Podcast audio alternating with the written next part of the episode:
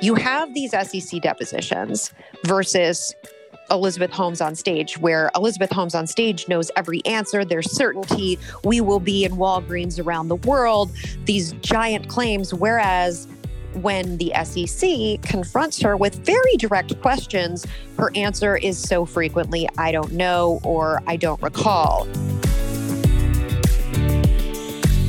I'm Chris Hill, and that was Rebecca Jarvis, Chief Business Correspondent at ABC News and host of the hit podcast The Dropout, which followed the story of Elizabeth Holmes and Theranos. That podcast is the basis for the new Hulu miniseries, also called The Dropout, which starts on March 3rd. Motley Fool editor Olivia Zitkus caught up with Rebecca Jarvis.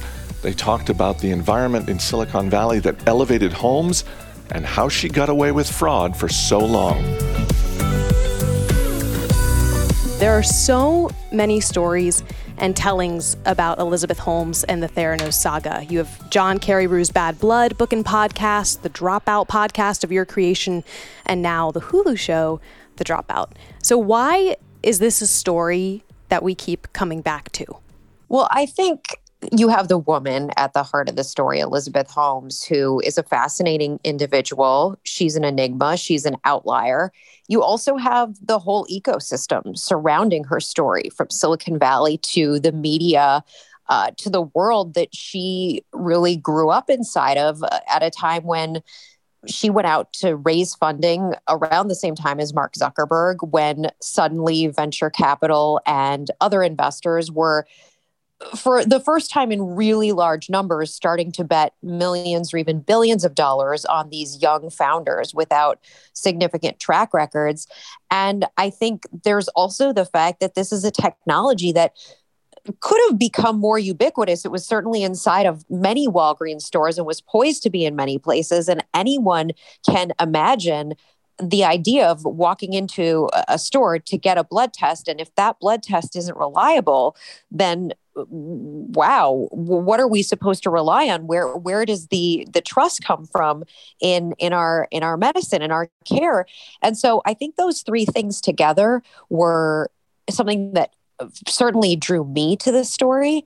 and something that I think make a lot of people give a pause and a beat and want to understand more because they recognize or as I felt that this is something that can have implications for the much broader world. I'm curious about um, her early life and her relationship with money. Like, how do you think her relationship with her family and her upbringing influenced how she like interacted with, viewed, and used money because she kind of went right from being a teen to being a CEO. Right. Well, that's a question as a journalist that I asked a lot of the people in her orbit, the people who family friends who knew her early on, uh, trying to understand what they believed was part of her psychology, why she was doing the things that she was doing, why she was such a motivated person, why she believed that she could change the world. I think that's that's something that every parent, I'm I'm a parent and became a parent through the process at, the time that I was creating this podcast a few days later gave birth to my first child. I think as every parent, you want your child to believe that they can change the world, that they can make the world a better place. And something that I think that this series really delves into, um, that Liz Meriwether and the team spent a lot of time investigating and using the podcast as source material, but looking, speaking to sources and, and thinking more deeply and going, digging even further into it, is what those early years, what those formative years meant for her um, in creating who she was as a leader and the the person that we all got to know on stages and TED talks, and then later on through SEC depositions in the trial. Right. It, her um, time at Stanford in particular and, and the way it's portrayed in the show um, as kind of it wasn't just a blip on her radar right? She went to stanford for a time and then eventually her family put what was supposed to be her tuition money towards towards theranos right in the early days. And i'm wondering like do you think that theranos was going to come about no matter what because elizabeth was who she was or whether theranos was like a product of of that privilege, like of of Stanford and and of you know her family's ability to support her? Well, when I look at all of the available information that I've learned about Elizabeth Holmes over the years, this was a woman who was clearly on a mission, who wanted to do big things with her life. Now, what what design those things might create, you could say it was the time that she spent um, in the laboratories as an undergraduate uh, studying uh, in China and and the work that she did there that became formative. She told the story as we saw over and over again about her uncle and his cancer and that being part of the genesis of her story. And I think for for people who will watch this series who listened to the podcast I still think it's a fascinating thing that she still is very much this enigma with all the material, with everything answered, with all of her exposure. People still struggle to really understand what was actually going on there. I still can't decide whether or not Elizabeth understood the science or rather the extent to which she understood or didn't understand. Do you think she understood what was happening and was just willfully ignorant? of the fact that it didn't support her vision, the big word she likes to use. Um, do you think she knew the science herself? I'm curious of your opinion there. Well, Uh, from talking to, I'm not, I don't know the science, for example. I didn't study science for years and years and years of my career, but people like Phyllis Gardner, the Stanford professor who met with Elizabeth Holmes very early on, who Gardner has dedicated her entire life to the science, to understanding medicine. You look at that and, and the people who, who win Nobel Prizes for truly changing the world. For the most part, these are not people who spent a handful of years or even a handful of semesters in college. These are people who dedicated their entire lives to it and had breakthroughs after decades of work. So it is uh, from from the standpoint purely of how does one achieve the kind of medical revolutionary breakthrough that Elizabeth purportedly had achieved? Well, you take years and years, decades of your life, and you dedicate yourself to that. And there were people who were on Elizabeth Holmes's team who had that background, like uh, Adam Rosendorff, the lab director, um, uh, and others, but they still along the way said that this was a very difficult thing that that the idea of getting to uh, the other side of this innovation was a very very complicated journey um, and and something that came out at the trial was that this test that she had said so many times over and over again in speeches, a few dro- drops of blood can run hundreds of tests. That at no point in time could these devices ever run more than twelve tests. I want to talk a little bit about pivot points in the story of Theranos. Um, like in my mind, a big one comes up first, and that's Theranos's demo. I'm, I'm using quotes around that with my hands right now to Novartis AG in 2006. I, I wonder, is there a moment that stands out to you as being pivotal in that it set Elizabeth and her company down a path that they couldn't turn back on, even if they wanted to? I know there are so many. That's probably a difficult question, but I'm curious if anything kind of stands out to you the government's case was fundamentally when Elizabeth Holmes was out of money and out of time, she decided to lie. And where Sunny Balwani really enters the Theranos story as a player that goes beyond Elizabeth's love interest or even a friend is around 2009 when Theranos is burning through money and uh, needs essentially a bailout, which at that time would have been a really complicated thing because the economy was coming right out of the Great Recession and it was really hard to get access to credit. And Sunny comes in and gives them uh, this lifeline in the form of a loan.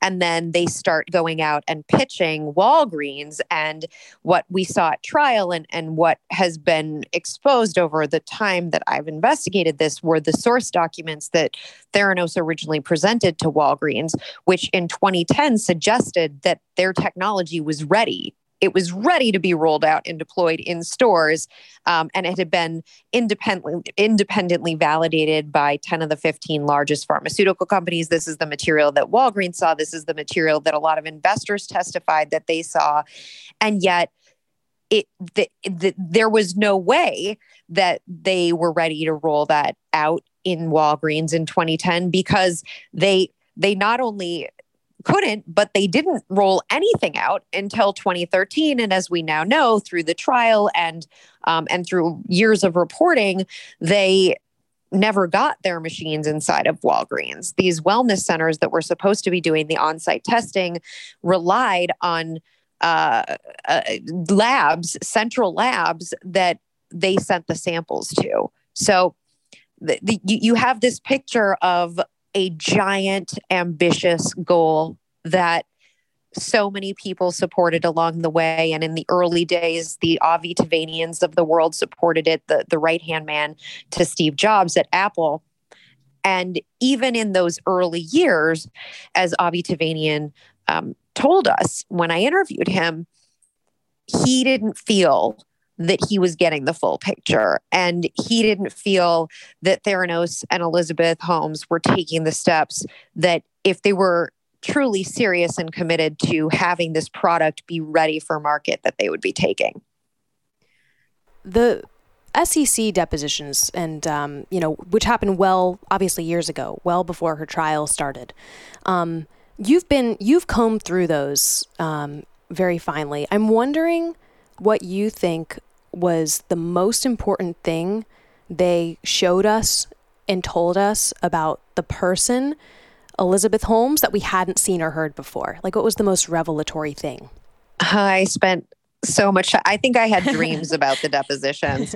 Um, so I think one stark contrast, and we make this point in the podcast, is that you have these SEC depositions versus Elizabeth Holmes on stage, where Elizabeth Holmes on stage knows every answer. There's certainty. We will be in Walgreens around the world, these giant claims. Whereas when the SEC confronts her with very direct questions, her answer is so frequently, I don't know or I don't recall. And uh, we calculated it, we, we sifted through all of it, and that was more than 600 times, as we say in the podcast. So the contrast of this just incredibly confident character, individual, with a woman who suddenly just can't put her finger on a lot of things. I think that's a, a pretty, th- there was so much opposition there in terms of what we were presented versus what ultimately materialized when push came to shove and it was under deposition under oath. Okay, I want to ask a question that kind of harkens back to where we started, um, which is about why the story is so interesting. And you mentioned the ecosystem and the culture that is Silicon Valley, in which, you know, fake it till you make it and big promises are, are kind of the norm to a point. Do you think that ecosystem is primed to produce another Theranos? Like, could what helped produce Elizabeth Holmes produce another Elizabeth Holmes?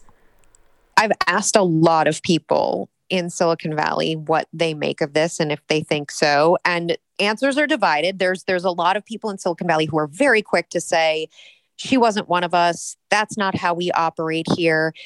Um, but there's there's another group in Silicon Valley who will say that there is that ethos of having to show hockey stick growth.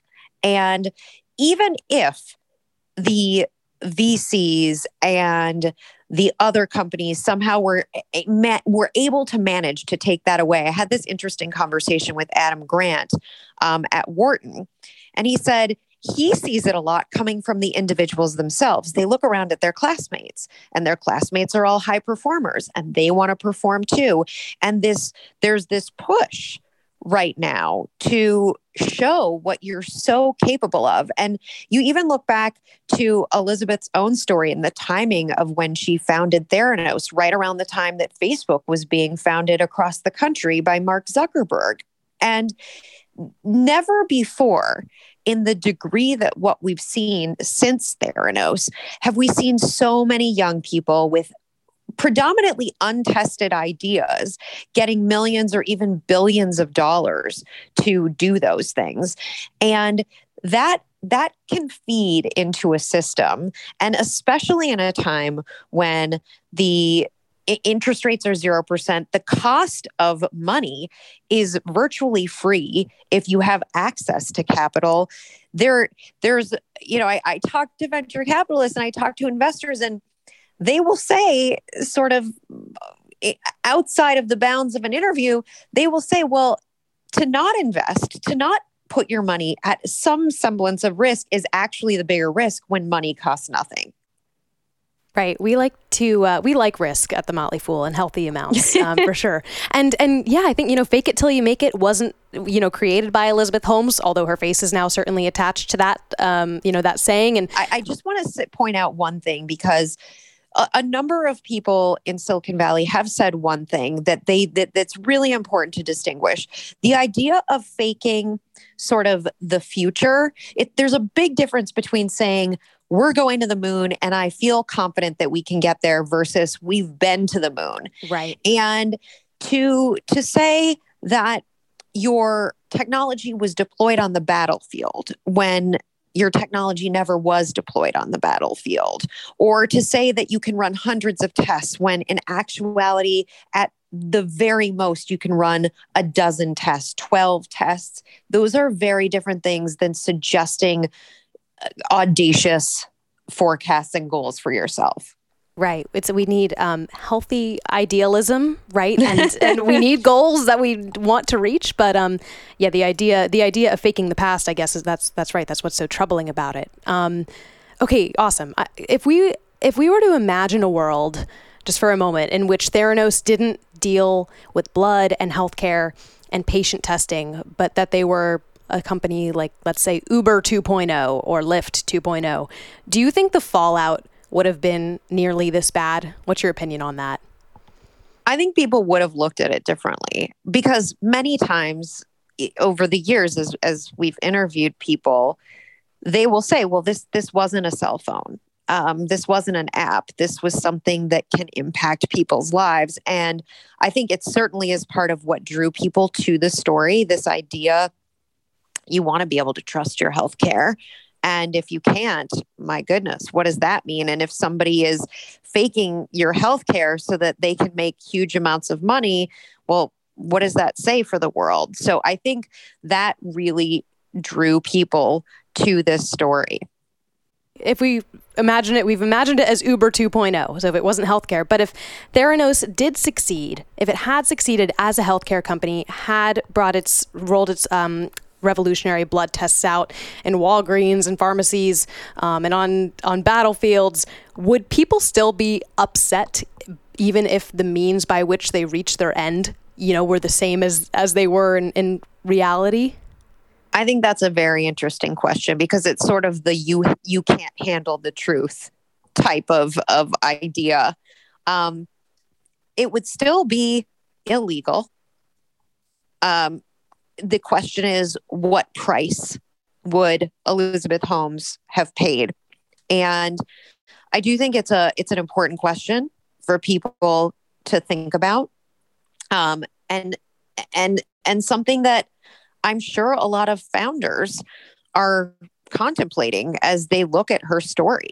I want to zoom out to kind of the larger picture. Um, and ask, you know, what are what are one or two things that you think investors and just like normal retail investors, I want to point out for our listeners that Theranos was never a public company, um, but just for the average investor, like what are one or two things that you think normal people can do to avoid investing in the next Theranos, right? Even if we're not tossing, um, you know, VC money at Theranos like Elizabeth Holmes was enjoying. Sure. Uh, well, and and frankly, a lot of the money that went to Elizabeth Holmes came more from family offices than the biotech venture community. The biggest checks came from Rupert Murdoch and the DeVos family. Um, and the Waltons. But I think the lesson here is to be skeptical and groupthink can work in some really negative ways, especially when it comes to investing. And a lot of the time, when it comes to investing, it works out initially and yet the truth generally does uh, catch up with companies. And so and and various other asset classes. So i think it's really important to be skeptical to know what you're investing in and not to just take the tip from whoever it is. Um, you know bernie madoff even he relied heavily on affinity fraud as in your friend says it's good so you believe it's good without doing a lot of your own research that's the kind of thing that's actually quite simple but it goes it defies in some ways the way we behave as humans. And if you can tap into that and remind yourself not to just jump on the train because everybody else is on it, you probably are going to save yourself some money. I like that. Be skeptical, do the individual work, do the research, and you'll hopefully be better off for it. I mean, you want to believe in the thing actually, independently right. of what someone else has told you. Right. Yeah, I agree. Um, what are you hoping that people get out of the retelling of this story on the screen in this format? You've already created a podcast. What are you hoping for now that people can can watch it on their televisions? You know, I feel so proud of the podcast and the work that we put in and the depth that we were able to go into in the story. And for me, the number one thing that guides all of my work is truth and the pursuit of the truth and curiosity and asking questions.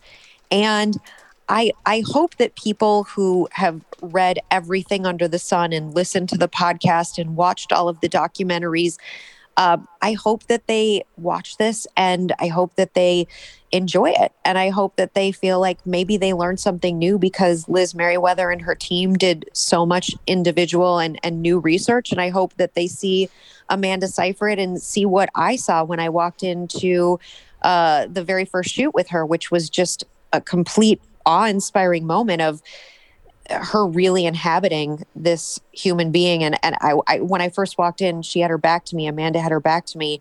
And after spending so much time watching Elizabeth Holmes and depositions and uh, interviews and speeches it was it, it, I, I got chills because even the mannerisms of Amanda Seyfried from the back reminded me so much of Elizabeth Holmes her embodiment is terrifying. I, have had the chance to watch some screeners, and man, it is it is unsettling in a fantastic way. Um, I'm so glad to hear you think so. It's going to be great. Um, okay, last Elizabeth Holmes question. After all this time, and and now as an expert on on the woman, I would dare to say, what is the biggest misconception out there about Elizabeth Holmes? I've never been asked that question. I think to me, the lesson in this story is to never assume. And it's something that drives the work that I do to never go into a story with assumptions that you know. Because if you look at this story, there were so many sort of assumptions, the the ability to sort of cast off things that were complicated or didn't quite make sense. And so for me, it's looking at everything in, again, back to that idea of being skeptical and looking at the world, eh, trying to see the world without just completely seeing it through the eyes of groupthink and really saying if something doesn't make sense, then maybe it doesn't make sense, even though everyone else might be telling you it does and it should. Thanks so much. I had such a great time talking with you today, Rebecca. Um, Likewise. Yeah, thank you so much. Really appreciate your time.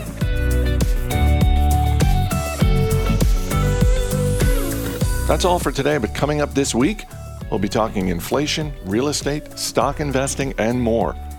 As always, people on the program may have interest in the stocks they talk about, and the Motley Fool may have formal recommendations for or against, so don't buy or sell stocks based solely on what you hear. I'm Chris Hill. Thanks for listening. We'll see you tomorrow.